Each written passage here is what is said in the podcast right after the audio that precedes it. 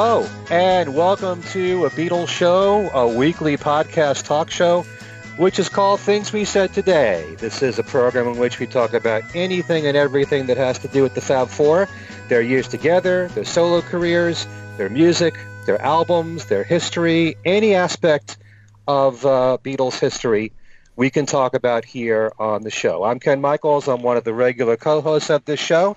You might know me from my other radio program, a syndicated Beatles show called Every Little Thing. And uh, I'm being joined by my two other co-hosts. First of all, the man who uh, used to work at the New York Times and he worked in their classical department. He was their Beatle guy there. Anytime there was an article to be written on the Beatles, it was written by him. And he's also gone on to write a few Beatle books. Most recently, the ebook, Got That Something, How the Beatles I Want to Hold Your Hand Changed Everything, and also the Beatles from the cavern to the rooftop. And that's our very own Allan Kozinn. Hi, Alan. Hello, Ken. Hello, everyone. My other co-host, he's been the leading Beatles newsman on the internet for decades now going from uh, the Abbey Road website to Beatles Examiner, more recently Axis.com, AXS.com. He writes for Billboard, Variety, Goldmine. If they haven't hired him, then there's something wrong. Anyway, that's Steve Marinucci. Hi, Steve. Hi, Ken. Hello, everyone. On today's show, we're going to be reviewing one of the Beatles albums, and that's their Beatles for Sale album. But before we do that, we always like to start off the show if we have news items to get to them. And we've got uh, several to start the show with. First of all, uh, very happy news. We were hoping this would happen here in the States because the Beatles animated film Yellow Submarine is going to be shown in the UK. We heard about that, but now we've heard it's going to be shown in movie theaters in the US starting July the 8th. And Steve, I know you wrote an article in Billboard about that. You want to tell the folks more? Mm-hmm. Actually, the well, the dates are going to be um, different all over the country. They haven't announced the, they haven't put up the uh, the actual dates yet, um, but they'll be different in different cities, and the length of the engagements will be different. I believe the um, dates will be posted around the 17th. Um, the website is yellowsubmarine.film uh, and that's where and that's where actually where the British stuff is now, but the um, the American stuff will be there too. And actually, it's all North America. It's not just the U.S. Mm-hmm. So, and it's going to have a. It's supposed to have a uh, a new 4K uh, digital upgrade and a, a new you know audio upgrade as well. People have been kind of wondering about that because you know the fact that I don't think so. Um, well, yeah, because the the DVD had the, had was made from 4K, but um, and also the audio upgrade is it's the mix by Peter Cobbin, and Peter Cobbin mixed the 1999 one, and everything they've done since then has been Giles. So you have to assume that if they were mixing it anew, they probably would go to Giles for it since he's now their go to guy. Um, right. And that when you see Peter Cobbin's credit, you kind of have to assume that that's the 1999 remix. Mm-hmm. Which is actually a great remix because yeah. that, that, that we you know we saw that and it was absolutely fantastic, especially the end with uh, "It's All Too Much." It's just that's that's one to die for. You have to see that. So mm. and hear that. So and I've also read that the um, the actual digital cleanup for the film was done by hand and frame by frame. Well, they did that. Of, uh, they did that the same as 1999 too. I mean, well, they also did, did that for the DVD. Yeah. They also did that for the DVD. I mean, that was the the Blu-ray. That's that was all part of that.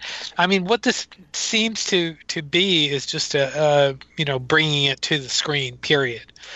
You know, so you know, in other words, just celebrating the 50th anniversary by showing it in the theaters. But, but it should be a better digital print, right? Mm, not necessarily. I mean, uh, you would you would it's, like it to be, but it's saying uh, a new 4K digital right. restoration. No, I I agree, and that's I'm not sure the- it was 4K in 1999. I don't, I don't remember people talking about 4K. In no, it wasn't 4K in 1999. The Blu-ray was for was taken from the 4K though. That because I went back to Mhm. sources and I went back and asked for a clarification on that one. So, Hmm. but anywho, so there we go. But it, it is coming back into the theaters. That's the big news. And so far, there's no news about a reissue on DVD or Blu-ray. There doesn't look like there's going to be one because this is not a. It's not something they've redone since. So I don't expect that to happen. Is it not still in print?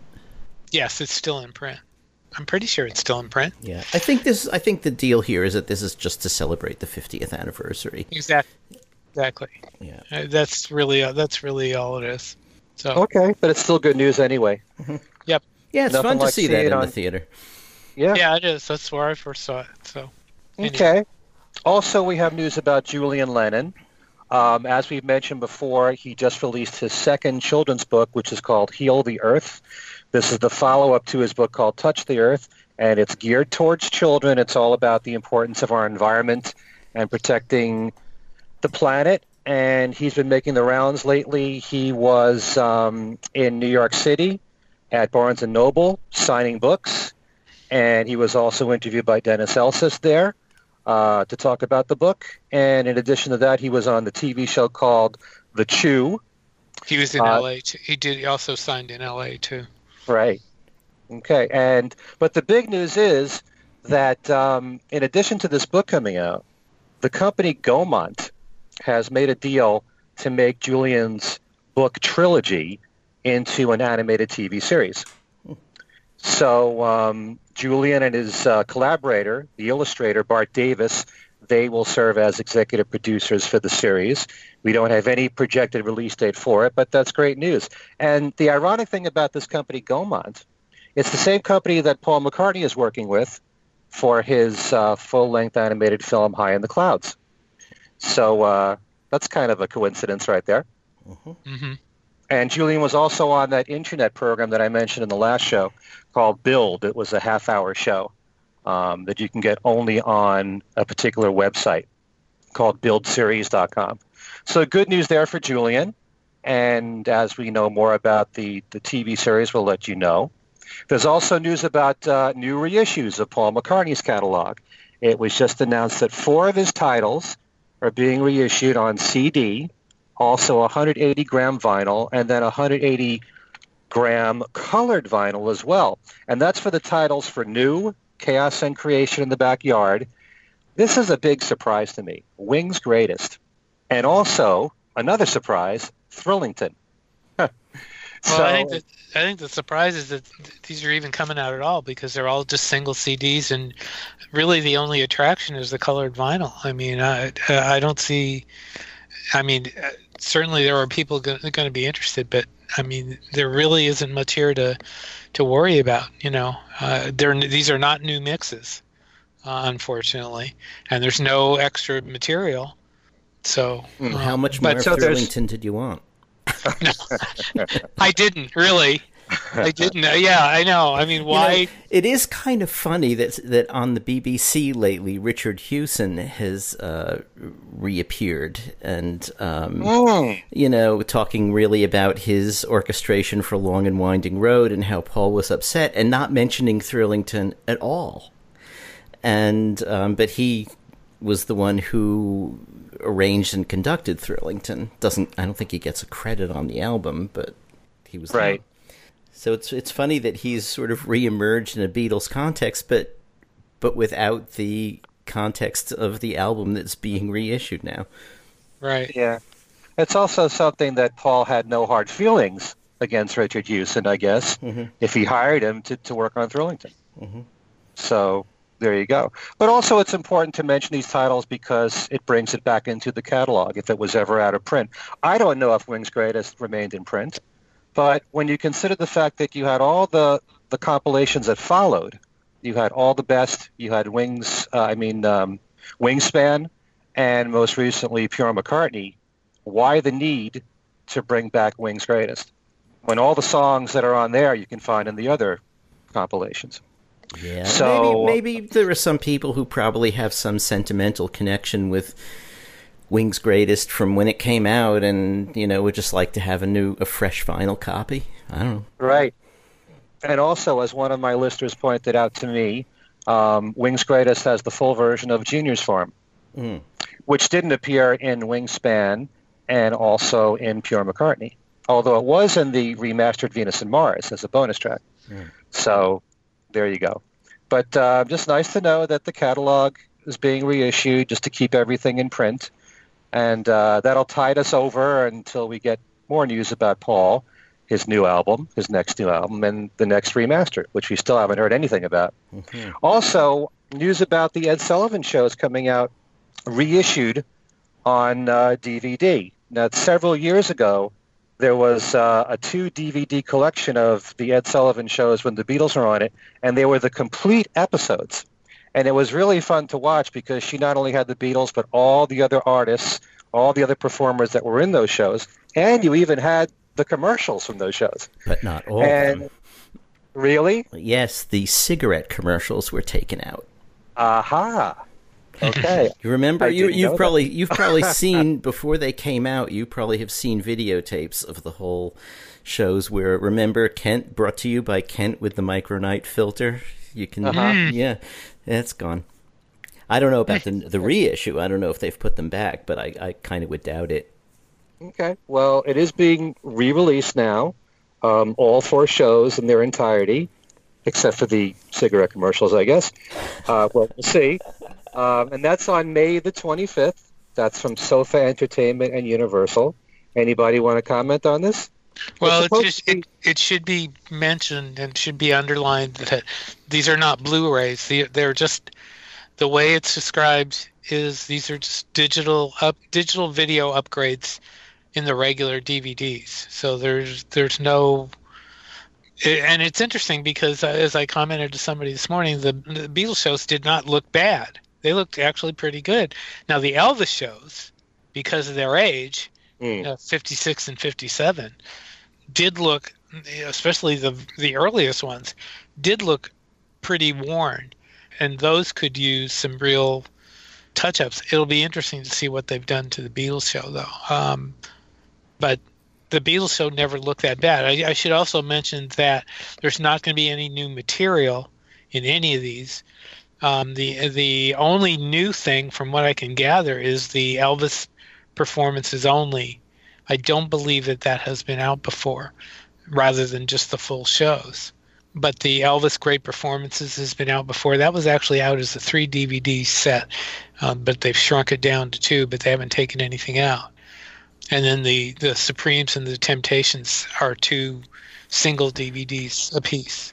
Yeah, that should be fun because they were both on the show a lot. You know, Mhm. I, I, I, you know, I don't have. I have the Elvis ones, uh, or I have m- most of the Elvis ones. I have the, the Ed Sullivan one, and I have the the great performances. I don't have the um, the Supremes and the Temptations ones. But yeah, those should be fun because, uh, especially with the Supremes, you know, they changed from, you know, they they evolved from being just a a, a little known singing group at the beginning to these megastars, you know, at the end, you know, fronted by Diana Ross, and and uh, so, but yeah, that's that's going to be fun, and and I mean, if you haven't seen the Beatles ones, the Beatles uh, set is a must for anybody that's listening to the show. You have to have that because you need to see the way they looked, you know, uh, on those shows In context, in context, right? And and there's a lot of, I mean, among the people on those shows, there's Frank Gorshin, there's um, Davy Jones and Davy person. Jones, right? That's yeah, right. I, I, that's right too. Davy Jones is on there uh, as part of the cast of Oliver. Mitzi There's Gaynor. uh, Mitzi Gaynor, who I never Mm. liked. Tessie Tessie O'Shea, that song, that song that that Mitzi Gaynor did has stuck in my head forever. I remember hearing it that night. Uh, and, uh, it was the second their second appearance, and I still haven't gotten that thing out of my head. Tessie, did I say Tessie O'Shea? Tessie. O'Shea, Morecambe, Mhm. Morecambe and Wise right. uh, who the Beatles appeared with. Uh, Cilla Black is on one of the shows. Mhm. Uh, Soupy Sales. yeah, That's right. You gotta ha- you gotta have the mouse. Gotta have the mouse. Yes. Um, yeah, I'm a I'm a big fan of Soupy's, and that you know that's cool that he's. And there were a lot. Uh, uh, Señor Wences. Should I do tonight? so Do yeah, you watch? uh, do you watch um, on the Decades channel? They have you know half hour. we don't get um, we don't get decades here. Um, DirecTV has uh, FETV, which has Perry Mason and all sorts of things. T.J. Hooker, and started running the Monkees on the weekend, which which was kind of a shock. Hmm. Uh, but no, we don't have the Decades channel, unfortunately. Uh, I get a big kick out of watching that show now, whenever I can.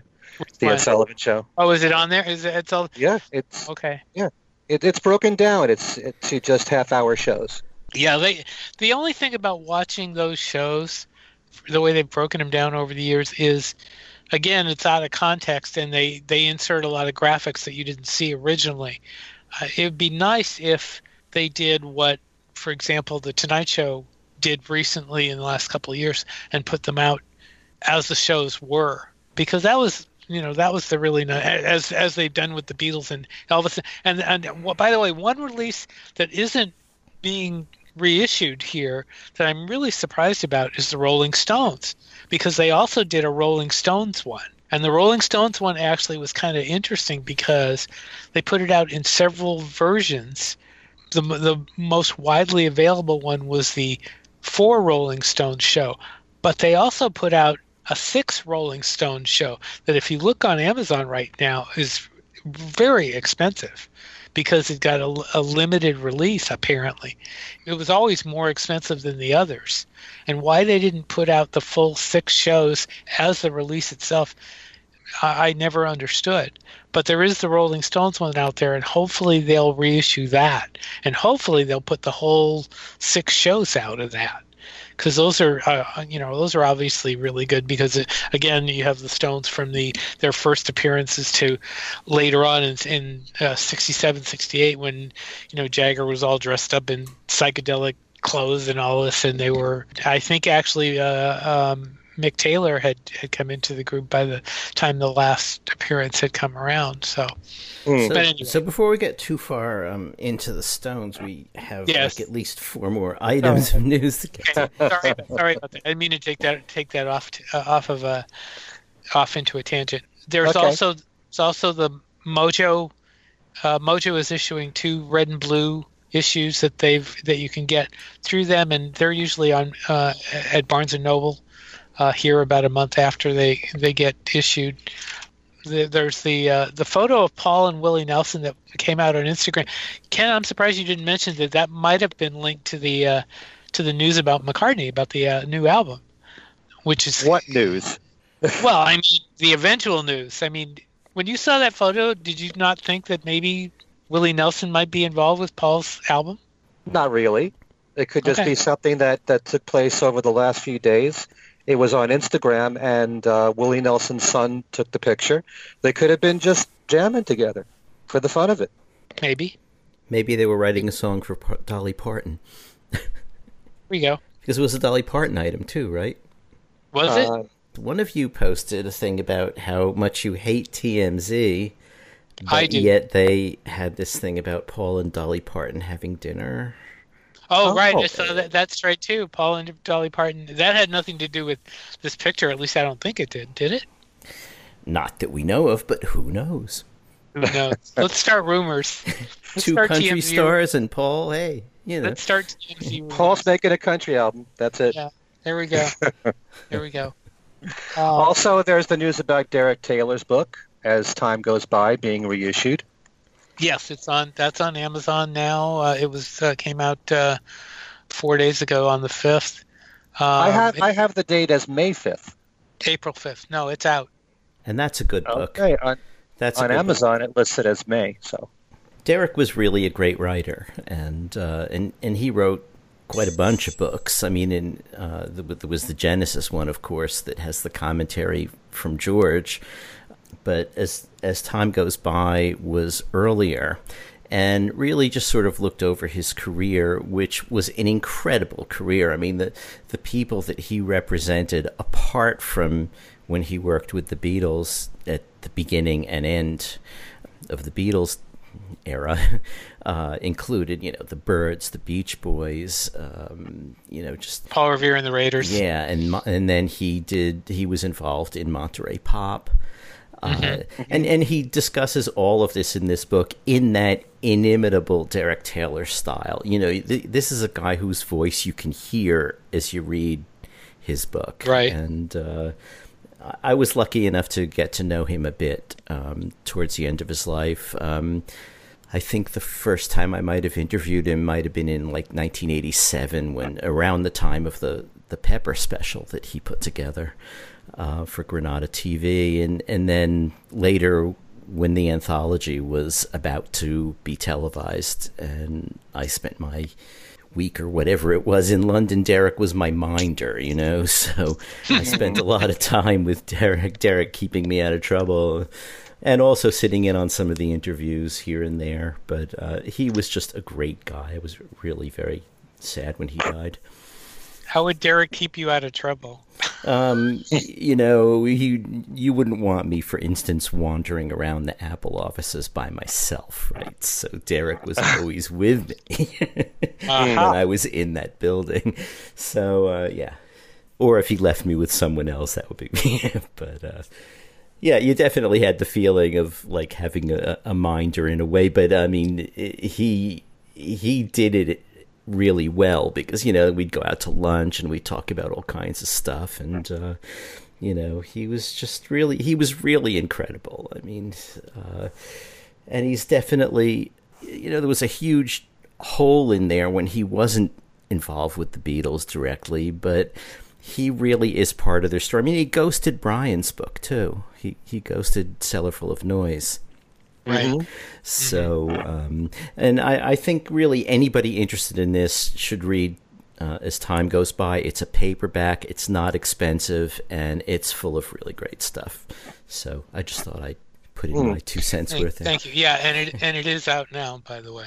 I, I just double checked, but uh, but I had I uh, had written about it, so yeah, it's definitely out now, and it's, in, it's in, you can also get it in digital too uh, yeah. on Kindle. Mm. Are there transcriptions anywhere of your interview or interviews with Derek? Um, probably Beatle fan published them at the time as QAs. Um, okay. Yeah, I think they did. But not online. No, sadly. Okay. Okay. And finally, um, there's news about, uh, well, we know more about the TV series on Brian Epstein being developed based on uh, the fifth Beatle the Vivek Tiwary book, and you wrote an article on that. Yes, I did. I, I interviewed the woman who is going to be the uh, executive producer, J- Jenna Santoianni. And I had trouble saying that when I was talking to her, which is embarrassing for an Italian to really not be able to say another Italian's name. But she and I talked for uh, about a half hour, and, and at this point, it's still a long ways off. Uh, there's a lot of things they're still working on. They do have a script, um, and they do have, as we all know, uh, Lennon McCartney songs. They have the rights to that. Um, but the story talks about what they're gives kind of an early idea of what they're looking at doing, uh, and how the the uh, story is going to be put on the screen. It will be live action. That's one thing that I've heard many times from them, and they you know they made a point to say make sure you say it's live action, and it's not going to be a graphic novel. It's not going to be animated. That's not to say they may or may not use images from the graphic novel, but they don't know yet what they're going to do. They're, they're, they're still a ways off in developing how it's going to work. And it's going to be, I would say, a, a while. I don't want to even give, uh, you know, any kind of a timeline because I don't know it and they don't know it of when it's going to come out. So, well, when I spoke to Vivek at the fest a month ago, he said not until at least next year. Well, uh, they they were even being less less definite with me on the phone. I mean, Miss Santoianni uh, wouldn't even pin it that far down. So that may I don't know that they know. I really don't. Mm. Okay. I mean, I hope it's next year. You know, uh, it's been so long. in coming. I mean, there's been so many hurdles and, and things that they that have happened. You know, where it you know it ended up it started being a, a movie and and then it now it's moved to television. The one thing that they did that she did talk about in the story was why television made a better um, home Fit. for yeah than the movies because you don't have to fit it up fit it in one episode you know so. Mm-hmm. and you can and the story can can move a little better. So but we'll see. I mean it's it's still a ways to go still a ways off. All right. Well there's something there to look forward to. And so why don't we move on to our main topic for the show and that's reviewing the beatles fourth album called Beatles for Sale. This was their follow up to A Hard Day's Night. And there's a lot of things that have been said about Beatles for Sale in recent years. And if you read a lot of the the lists that have come out come up online of best albums from the Beatles or best to worst, usually Beatles for Sale ends up being somewhere at the bottom of the barrel there. And maybe we should talk about whether or not that's fair um, assessment of the album or not. But I know that there are some people that look at the album as being somewhat of a disappointment because their previous album, A Hard Day's Night, was all original material, 13 songs, all Lennon McCartney songs. And when they recorded Beatles for Sale, they went back to the formula of the first two albums, which was eight original songs and six cover versions of songs. So when you look back at this album now, do you just think it's a natural progression of what the Beatles went through? Did you think it was an upgrade in any way from A Hard Day's Night, or was it somewhat of a disappointment? Why don't we start with you, Alan? Okay. Um, I wouldn't say it was an upgrade. I'm not sure I would say it was a disappointment either. In terms of it being towards the bottom of the list, I mean, I kind of agree with that. But the thing is that if you're going to have a list with the top and the bottom, something has to be down there, you know. Mm. and Beatles for Sale is as good a candidate as any. But there's you know a lot to be said about the stuff on this album. Um, yes, it's true that going back to the eight and six format for the last time did seem a disappointment after Hard Day's Night. But another thing that seemed, in a way, maybe not a disappointment, but uh, startling after a Hard Day's Night is that Hard Day's Night was just so bright and energetic and you know hard driven and like out there it was an explosion of it, it was as if as if they were saying after their first two albums and their you know tours that took them to the U.S. They hadn't gone to Australia yet, but they had, you know, they'd had the success that they wanted, and it's Hard Day's Night was like, hey, we made it.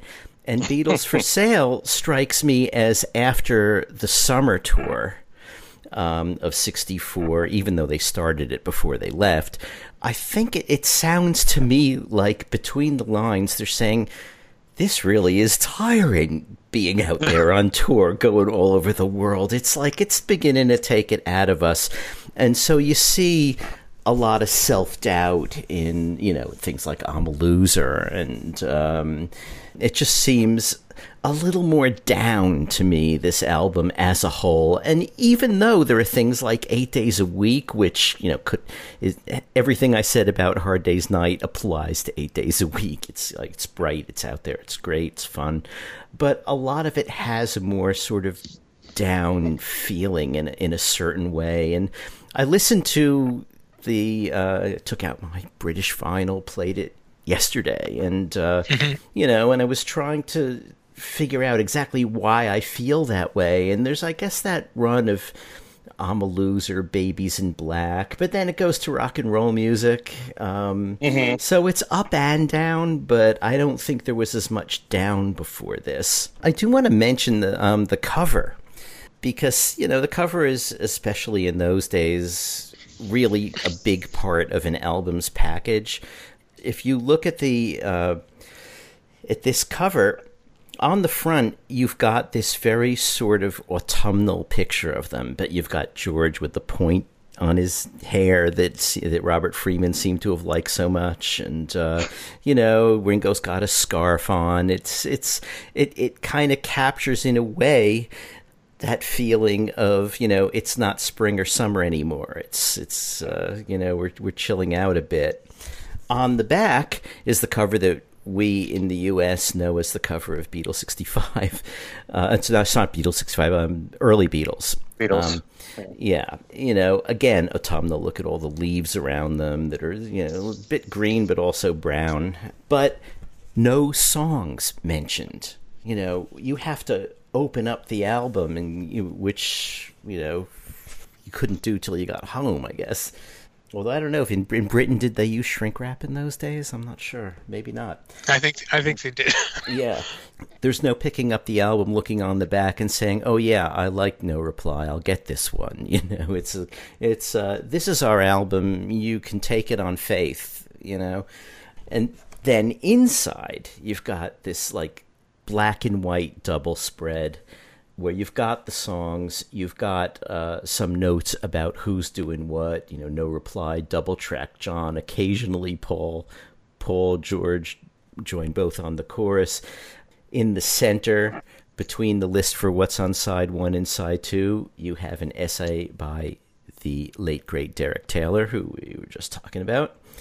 Mm. And uh, then you see a, a, performance shot of them. All the pictures, I guess, are by Robert Freeman. And across from it, there's this interesting picture of the Beatles in front of all of these sort of Victorian kind of pictures. I'm not sure exactly what that's about. Uh, you know, you've got George leaning into the armpit of an actress, and you know these these. You've got guys with guns on horses that look like they're, uh, you know, in the Hmm. desert of the Middle East, and um, you know, and then you see a vaudeville pair up in the the right side top. So you know, it's just a, it, it, it's really a fascinating production all around. You know, the music and the cover, and it all for me seems to fit together really well. So, mm. not sure what yeah. else to say. Hmm? Well, I like what you said about songs having more down moments. Not necessarily more down than up, but you start the album with three very down songs mm-hmm. about relationships that have failed. Right. And yet at the same time, there is growth in the songwriting. Oh, definitely. Because, uh, you know, you look at something like I'm a Loser, which I know, you know, a lot of people point to You've Got to Hide Your Love Away as being, you know, like the first Dylan-esque song from John. But I, I point to I'm a Loser in that regard. Mm-hmm. Very introspective stuff and I like the fact that, like in a song like Baby's in Black, there's a third person there in the song, kind of like She Loves You in a way. Right. Yeah. You know, but that's interesting. It wasn't like a one-on-one relationship there that you're writing about. Right. You know, it's not about necessarily you're not getting along with your girlfriend or or she's not getting along with you. There's a third person involved, so that adds that kind of element to it. But um, and then you yes. get back to the down stuff towards the end of the album where you've got, you know, I don't want to spoil the party, so I'll go. Right. You know, and, and then followed by what you're doing, you know, which is uh, Paul saying, you know, you think about what you're doing to me here, you know. Mm-hmm. And there's the country aspect on this album, which is stronger than, you know, we, we, may not have known at the time how much they were into country in their formative years as as one of the many influences, but it really comes out a lot on this album. Yeah, I mean, it's one thing to do the Carl Perkins songs, mm-hmm. you know, but it's another thing to insert it into the original songs. Like "I'm a Loser" has a real, you know, country and western rockabilly feel to it. And I'll follow the sun. Old as that was, that song. Mm-hmm. Yeah. Hmm.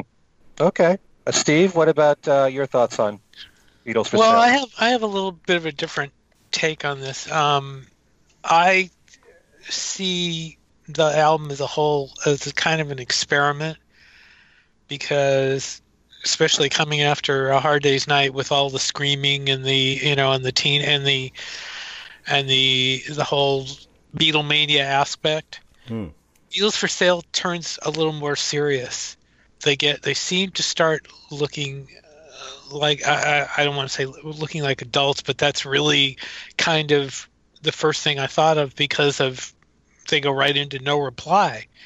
And the words you know and the the opening lyrics uh, this happened once before i came to your door no reply. They said it wasn't you i saw pe- you peek through your window i nearly died. That's not she loves you yeah yeah yeah. Mm. You know? And Yeah. i mean that's that's quite a that's quite a change from that. And i think and, and although the whole album doesn't go that route there's a little bit of going back and forth on this album that way. I mean you know you have rock and roll music which besides being a chuck berry cover is also kind of a a, a, a retro back to the cavern you know uh Ham- even hamburg you know and you have i mean you have a variety of song styles here. You have i'm a loser which really kind of goes beyond what he said in help. It's another extension of you know of uh you know of help. I mean it's another extension he, of he hadn't had crying. help yet, so help is an extension of it. okay. All right. Right right. All right. The baby's in black has beautiful harmonies. All, all of the sun seems to foreshadow yesterday um, although it's not as good as that i think it does. Mr moonlight is one that i could probably live without. And actually i was listening to uh, an outtake of it uh, this morning and i actually thought the outtake was better because they were having a little fun with it. I think they probably took it a little too seriously and i think it would have been more fun if they hadn't. You know uh, eight days a week is is you know the, is a classic is is you know one of their biggest hits ever and i think it's it's a great song. Kansas city is paul singing his butt off as you know like little richard honey don't is a great uh, country tribute to carl perkins and and i it made it actually made me wonder how they ever decided what songs ringo was going to sing i mean he got uh, honey don't would have been great for george to sing I mean, that would have been, you know, and of course he does. Everybody's trying to be my baby at the end. Uh, Well, John John used to sing "Honey Don't." right. It, it's just a, a question of why, you know, why give that one to Ringo? Why didn't they let John do it? You know, why didn't they give Ringo Well, something they probably else? needed Ringo. They needed a song for Ringo to sing. They hadn't written him one, so right, right, yeah. right. But I mean, it, it, why, you know, maybe it was his Was that- choice. that's possible too. We we don't know. We don't know. Words of Love is a a, a great uh, Buddy Holly, you know, uh, song. Um, Every little thing could have been a Buddy Holly song. it, it it sound it almost sounds like one. I don't want to spoil the party is I think is a is actually I like I don't want to spoil the party a little better than eight days a week maybe because the words are a little better. What you're doing is another kind of Buddy Holly type Lennon McCartney song, and everybody, like I said, everybody's trying to be my baby. It's just, it's great, and that's uh, you know, it's if George had to have a, a really good song uh, on that album, uh, that's it, because uh, it's it's uh, a fantastic version that he does, and he he looks like he's having a blast singing it. But it, it, it overall, though, uh, I I really see this as kind of an experiment. Part of it worked, part of it didn't, and also, Allan, I'm surprised you didn't mention the title of the album. Beatles for sale. I mean that that really that says a lot there. I mean they were in a way they were kind of protesting the way that they were being marketed and that you know that they were and and they you know they had the grumpy faces on the cover.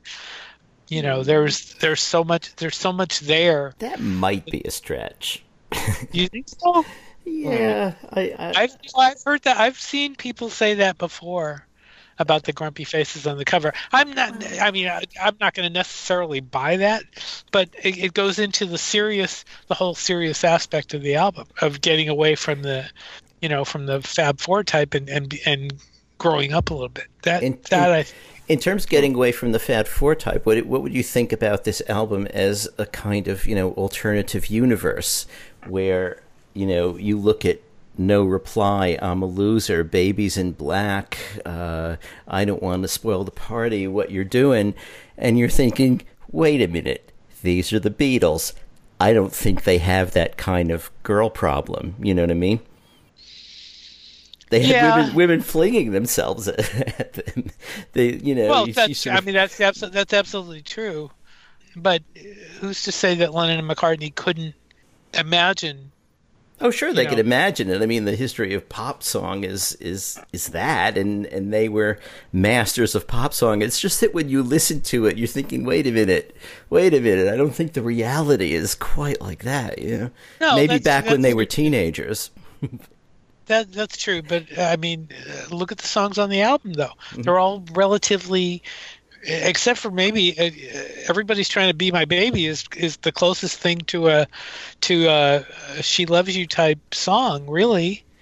You know, isn't it? I mean, all the others uh, are are somewhat serious. Uh, Yeah, everybody's trying to be my baby. Actually, even though they didn't, they didn't write it, really more reflects the reality of what their life was at the time. Right, right. But uh, but the and the other songs are a lot more serious. It's that serious turn, except for Kansas City. I think you know you got to make an exception there because I mean it was a that was a straight out uh, Little Richard cover. But you know uh, it ju- it just seems like there was kind of a, a little bit of a turn on this album, uh, a little Well, bit away from the from the the boyish Beatles to a more adult Beatles.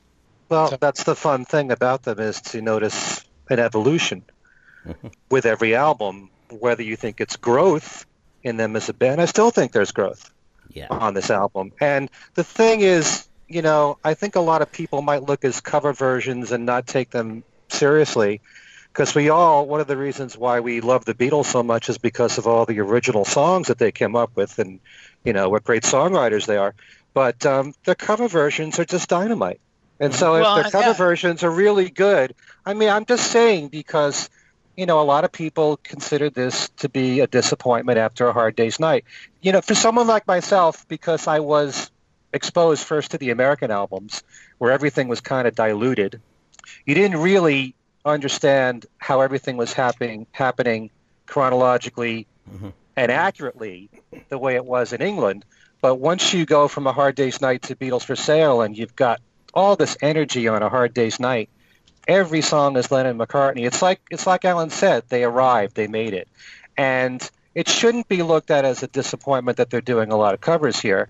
They only did it because they had a deadline to fill and they had they had to come up with some material and it was much easier for them to rely on songs that they've been doing since the 50s, some of them, and in Hamburg, so they could knock those out very quickly. But some of these cover versions, like rock and roll music, to me, you know, my favorite of all the Beatle covers is is Bad Boy, but I love rock and roll music. I mean, there's so much energy in that. Kansas City, hey, hey, hey, hey, great vocals from Paul, killer version right there. Words of Love.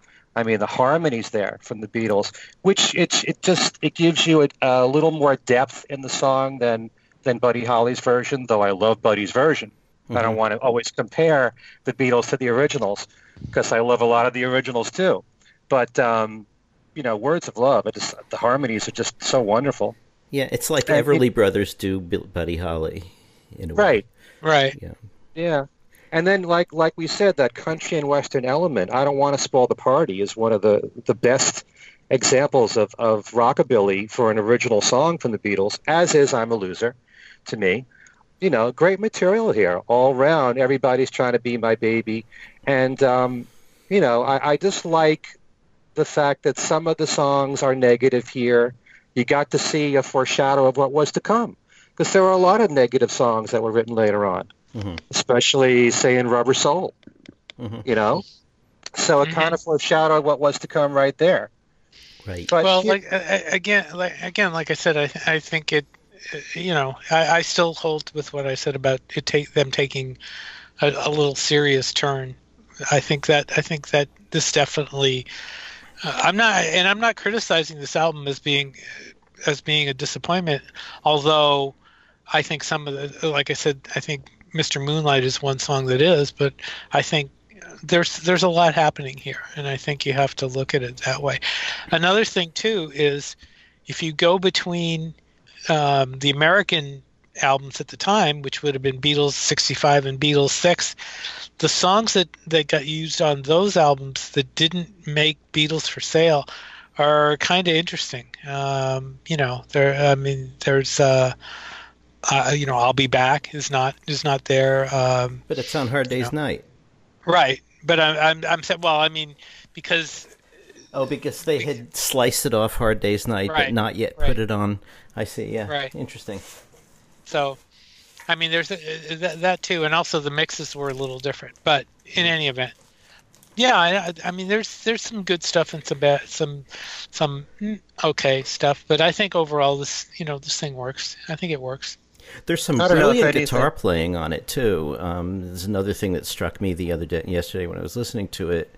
You know, not that it's any guitar playing I hadn't been hearing all these years, but just Right. listening to the album start to finish. I mean, "Baby's in Black" is you know that guitar is very so he's, he's using that whammy bar a bit, you know, to sort of get it uh, a, a little sour, which um, suits the song perfectly. But also, George is playing in Honey Don't, and everybody's trying to be my baby. I mean, that is like, you know, move over, Carl Perkins. Like, I have Right. mastered the style. And, uh, and it, it really, and, and plus, we have the roots of slide guitar, of George's slide guitar, and I'll Follow the Sun. Not quite. I never the- thought about it that way. But yeah, like, because it's not the kind of playing that we're used to hearing him do. He, he really, really, really developed it over the years, but this is the first example I can think of where it appears. Interesting. Uh, no, I wouldn't. Have, I wouldn't have thought of that at all because it's not flat slide guitar, but it's. You're right. There is there is that similarity. Interesting. I got a question. What is the problem that many people have with Mr. Moonlight? I mean, it's often written up as being the worst song the Yeah. Beatles ever recorded. And I honestly don't understand why. I mean, to open with John's vocals so Yeah. powerful like that, Yeah. it's it's it's one of the great introductions on a Beatles record too. I have a theory. I think. a- What's that? What? uh, apart from the dinosaur is thin on one end, thick in the middle. Um, I think it's the Hammond organ. I think it's just that, you know, because I was again, I was listening to it, thinking, okay, why do I consider Mr. Moonlight sort of towards the bottom of the Beatles list? Because you do have that incredible vocal, and it actually is a pretty tightly played track, and it, it was seemed fine. And I thought, well, maybe it's that that Hammond organ isn't something that we're really used to hearing on a Beatle record. I mean, it came on again later, but maybe maybe it's just that it it just doesn't seem like the right sound, you know. And uh, you know, later on, I think one reason people might find Mr. Moonlight disappointing is because if you know that they had a choice between that and Leave My Kitten Alone, I think a lot of people, including me, would have chosen Leave My Kitten Alone. Mm, not me. But then you see, here's the thing: "Leave My Kitten Alone" became a famous outtake from these sections that people were clamoring and clamoring, clamoring for un- until you know Sessions was going to be released, and finally it was going to come out, and then it wasn't. Came out on an anthology. I kind of think if it was the opposite, if "Leave My Kitten Alone" was on this album, and we had heard that there was an outtake of Mr. Moonlight, we'd have all been clamoring for that. Mm-hmm. I'm sure. I think the use of that organ gave the song more of a bossa nova type feel, which made it very different Mhm. for a Beatles record. Much And the that- same way that even though it wasn't released at the time, something like Besame Mucho, you know, was was an unusual song for the Beatles to record. Although, look, the Beatles are all over the place musically, but I think um, you know that organ gave that song a different feel. And when you listen to, say, the Beatles at the Star Club version, where you have George doing the lead guitar part, doesn't work as well. It really doesn't. Hmm. So I think it was a, a good choice. I mean, some people call it a cheesy sound, that organ sound, but I think it, it worked in this arrangement. Now, see, I I think that's where my objection to the song lies is the is the rhythm. It sounds too much like a calypso rhythm, and it just and I don't think it fits the Beatles very well. I think that's where I think that's what I have a problem with. The, it's not just the Hammond organ though. It's it's the the chunky rhythm. You know, that's what I think bothers me. So. Well, we have a difference of opinion there. hmm Also, interesting how early on the Beatles were doing I'm a Loser in concert, and they dropped it in favor of Baby's in Black. And it seemed like, you know, they were very proud of Baby's in Black. Was it because it was a waltz? What, you know, what was the reasoning? Why do you think that they liked that song so much to include it, you know, on tour when they performed. Hmm. I think the fact that it was in three rather than four, as you say, the the waltz uh, meter uh, may have been a contributing factor, just because it gave them, you know, a little bit of variety in terms. Instead of having every song be in four, you have one breaking it out into 3 mm-hmm. You know, and and John okay. often mentioned, you know, this one's a waltz, and uh, that seemed to have been important to them. I guess. Huh. Any thoughts, Steve? I know. I, I don't think I can improve on that. I mean, it, it would it, the rhythm, I guess, on "I'm a Loser" probably was just didn't didn't work as well in concert as as as Baby's in Black did. Um, I think they sounded great doing it live. "I'm a Loser." I mean, to uh, me, "I'm a Loser" has the same feel as "Help," even though "Help" was later. So I don't see what the problem was with "I'm a Loser." I'm just guessing here as to why they they went they ch- they changed to Baby's in Black in concert. Here here's another theory with Help and Babies in Black. You know, the song starts and it goes continuously. With I'm a Loser, they've got to sing, you know, the opening I'm a loser and stop. I'm a mm-hmm. loser and stop. And with all that noise going on, maybe it was too complicated to, you know, they got to do the harmonies, come back in at the same time. And, and it's, you know, they didn't have stage monitors even. So, you know, maybe they decided to go for something that they just start and go continuously through without starts and stops. That's a good point because Paul brought up the same thing for Nowhere Man. Mm-hmm. Mm. Right? Did you say that about when they were doing the, the songs in uh, Japan? Mm. They were doing the song in Japan. I think I think you said that about that. So that's a similar thing right there. Starting with just vocals like that. Yeah. You know, it might have been a, a little bit difficult. Yeah. So. You know, under normal conditions, if they were playing to a quiet audience, uh, you know, that would be one thing. But on the conditions they were playing under, I think made uh, things like that a little more complicated than they needed to be, and uh, and and maybe they had that in mind. I mean, it's just a theory. I have I have no direct knowledge of it, but makes sense. Okay, I've got one big question to ask the both of you, Uh-oh. and um, you know, really you know, we just said that Beatles for Sale, the reason why the Beatles had to do all the covers is because they were under a deadline. They were so busy in 1964. Well, you know, they were busy in 1965. They were still doing plenty of concerts. They made a film in 64. They made a film in 65. And yet they had two albums in 1965 that, with the exception of Act Naturally, it was all original. And Dizzy Miss Lizzy. And I'm sorry. There you go. So, what's the difference? Well, they were getting better at, at, at producing songs quickly, you know, and maybe they just didn't. They just hadn't had the machinery cranked up quite so so much by the time of Beatles for Sale. I mean, this is this is one of the insights from Mark's book that um, I've I've had some trouble with, but I can see in a way the proof of it on Beatles for Sale. You know, Mark we we always thought about the Beatles as you know incredible songwriters, and always bought the story about how they had a a notebook with a hundred songs in it before they were even signed. But you know, Mark Lewisohn in in his book sort of talks about how they were not initially uh, songwriters primarily. They were much more of a cover band.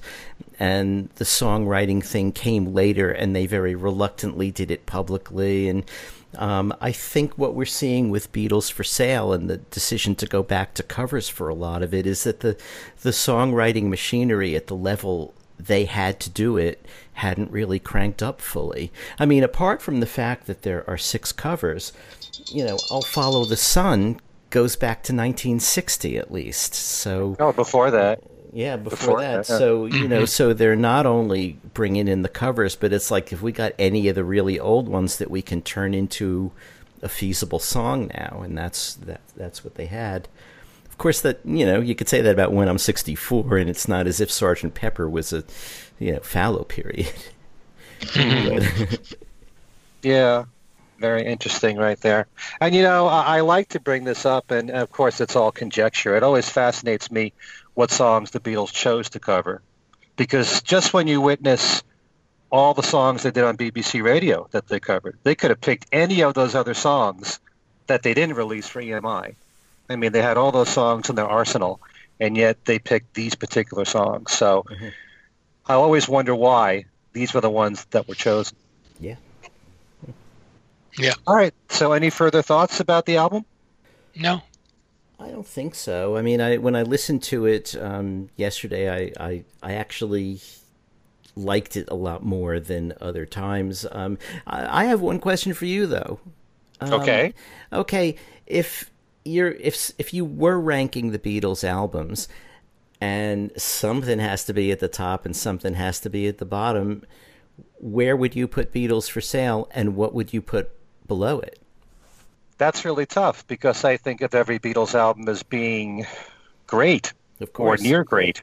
So it's like ranking every Beatles album a 10, except there might be a 9 in there. you know, it's like that's a sin. You know, I mean, do you, do you consider Yellow Submarine to be a Beatles album with half hmm. George Martin music? Hmm.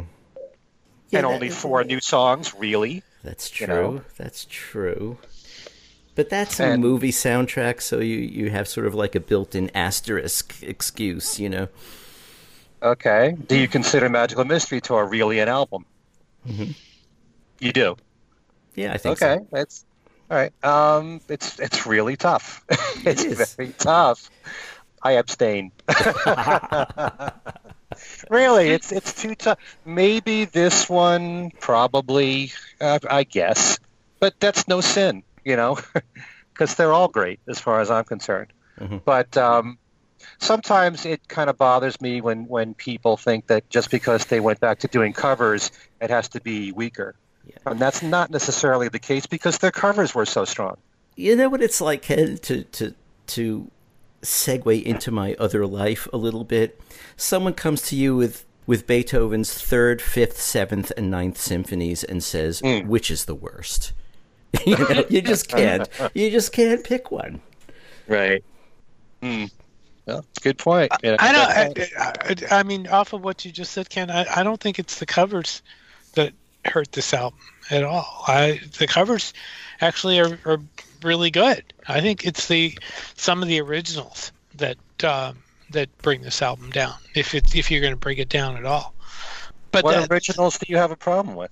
Well, I, I, I, will change that and say uh, I don't like. I already said I don't like Mr. Moonlight, but uh, I mean some of the some of the originals. Uh, I don't think I, am a Loser" is the strongest song on the album. I think it's a good song. Uh-huh. I don't think it's strong. I don't think it's the strongest. I don't think "I'll Follow the Sun" is strongest.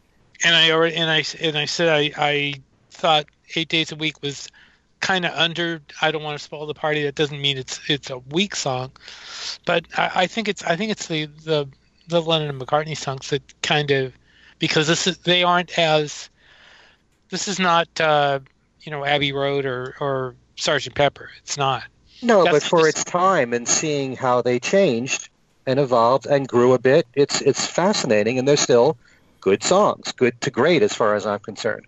Well, I think they're good. I think I think good is is probably the word. I don't know that great is the word I would use for every song in this album, but but in any event, uh, uh, you know, they were as as I said, they were growing and progressing, and and it they were making they were making some changes, and with changes, sometimes they work, sometimes they don't, and you know, from here on, you know, we know what happened next, and and they took off. I mean, they really took off after you know in the years after this. So it's kind of interesting to me that, uh, as we all know, the Beatles looked at singles and albums as separate entities even though A Hard Day's Night and Help had singles from the albums. But the Beatles themselves never looked at Eight Days a Week as being a single. You know, and it, it was a single here, and obviously people mm-hmm. loved it. It went to number one. So their judgment of the songs may not have been well absolutely perfect, but then at the same time they had I Feel Fine to contend with. So Right. That, that said, according to Derek Taylor's note, the th- other three other songs were considered as singles, and that was Eight Days a Week, No Reply, and I'm a Loser. Before John came up with I Feel Fine. Um, so, yeah, I, I agree with you about eight days a week. And in fact, I was going to say that, you know, in, in interviews towards the end of his life, when he would go over all of the songs, you know, in various you know, like the Playboy interview, etc. Um, mm. John always sort of downplayed eight days a week. You know, yeah, this is an example of craft. You know, it's not. I love eight days a week. I think that is a spectacular song. I love the mm-hmm. fade in intro. I love the sound of the guitars. I love the vocal harmonies. And then when the outtakes came out on anthology, I thought those were great too. I, I, I, I couldn't figure out how they decided which approach to take because they were both incredible. You know, the the vocal harmonies at the beginning instead of the guitar fade in, for instance. I just, I mean, okay, it's it's not a day in the life, but I just love that song. How many songs are a day in the life? So that's right. hmm. Yeah, but uh, I mean, that's the beauty of you know, in studying this catalog. It's my opinion that the Beatles could have released far more singles than they did. you know, and they could have done well, you know, but there was that avalanche in the first half of 1964 in America because we were catching up with the last year and a half. Right. And so all these other songs were coming out, and then they had to just kind of slow down and only release singles as they were coming out in the UK. And of course, there were the exceptions here in America, like Eight Days a Week and Nowhere Man was a single here. Mm-hmm. But um, you know, you could have picked so many of these album cuts and they could have been hits. And I really think I'm a Loser was, I think that's one of the best songs on the album, Steve. But I think that could have been a single. But I'm sure a lot of people listening could say, oh, you know, rock and roll music could have been a single. Mm-hmm. no reply could have been a single. Um, at first, Paul thought that every little thing possibly could be a single. And then Brian, Brian Epstein, thought that it wasn't strong enough. Hmm. So, um, at least that's what's in um, many years from now. So uh, yeah, but it's still fascinating to study, and um, you know, even if you want to consider this there, the bottom of the barrel, it's still a great album. well, I didn't. No, I I would not consider it the bottom of the barrel. Uh, but like I said, I think the I'll stand by what I said about they were going through changes, and and that's what this was. So well, since since Allan put me on the spot, Steve, yes, you consider to be their their weakest album. Ooh, that's that's that's nasty. Um, One good turn. Yeah, really. Gosh, that's hard. That's really that's a tough one. I don't know. Maybe maybe this is the weakest album maybe this is the weakest album. Um, but again, I mean, you know, it's it's uh, to to to say it's a weak album is really taking the whole thing out of context. I mean, because I didn't say that. No, I'm no, saying I, am okay, saying yeah, I'm okay. saying to to you know, for me to if I have you know if I call that a weak album that that has a double meaning, and like I said, I think I'm I'm looking at it as an experimental album. I mean, if if you want to, if you really want a weak album, I guess Let It Be is probably weak. You know, compared, this is uh, this is stronger than Let It Be, no doubt. But so is it, is it stronger than Get Back, the Glyn Johns no. version? no, no, it's not. And I and I'm still, and I've you know I've said this before, that that is what they should have put out. You know, mm-hmm. uh, but I think yeah, this, I mean, this is uh, room for another show. do you, do you think? All right, I'm going to hit you back with one. Do you think this is stronger than uh, this is? Uh, is Let It Be is stronger than this? Yes. Okay. Okay. I do. I mean, uh, the only song on Let It Be that I don't really care for. I mean, not counting Maggie May and Dig It, you know, and all that. But I've I've never been a huge fan of Dig a Pony. Hmm. Okay. But all the other songs are just wonderful on there. You know, okay. uh, you can't top "Let It Be" and "The Long and Winding Road" and Two of Us, and those are all really great songs across the universe. And I love the Phil Spector version of it too. Hmm. I'll let it be. But anyway, that about wraps things up. Well, we'll have to reserve uh, this conversation for another show. Okay. Okay. So why don't we uh, give our folks our contact information, beginning with Allan. You can reach me on Facebook at either Allan Kozinn or Allan Kozinn Remixed. Okay, short and sweet. Mm-hmm. Steve? BeatlesExaminer at gmail.com is my email address. Uh, I have a a Beatles group called Beatles News and Information, and you can get to the show. You can send your comments, nasty letters, and whatever to uh, Things We Said Today radio show at gmail.com. We have a Facebook page, Things We Said Today, Beatles Radio Fans. You can find the show uh, for download on Podbean and on iTunes. You can stream it on YouTube. We're all over the place, and the YouTube page has a playlist where you can easily take a listen to all our all the interviews we've done, including the the Elliot Mintz interview. That was our last show that we got a lot of compliments for, and we thank you all for that.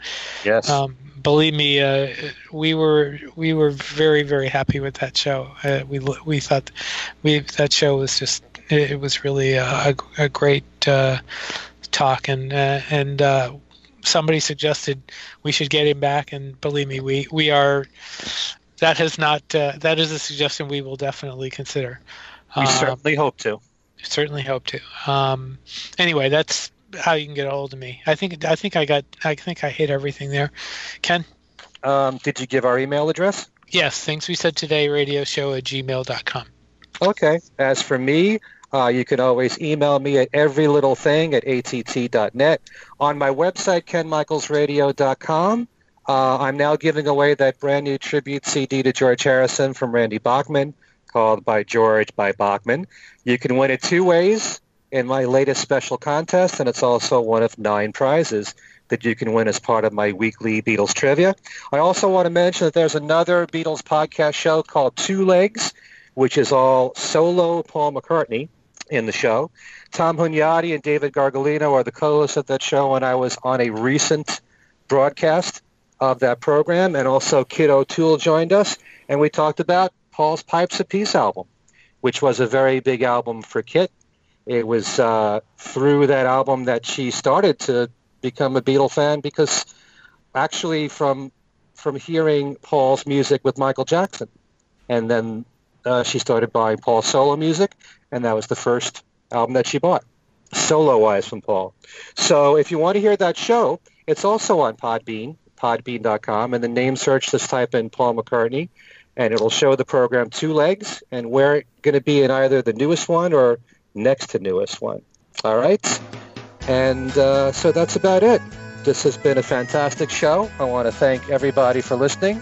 And for Steve Marinucci and Allan Kozinn, this is Ken Michaels again saying thanks so much for tuning in, and we will see you next time.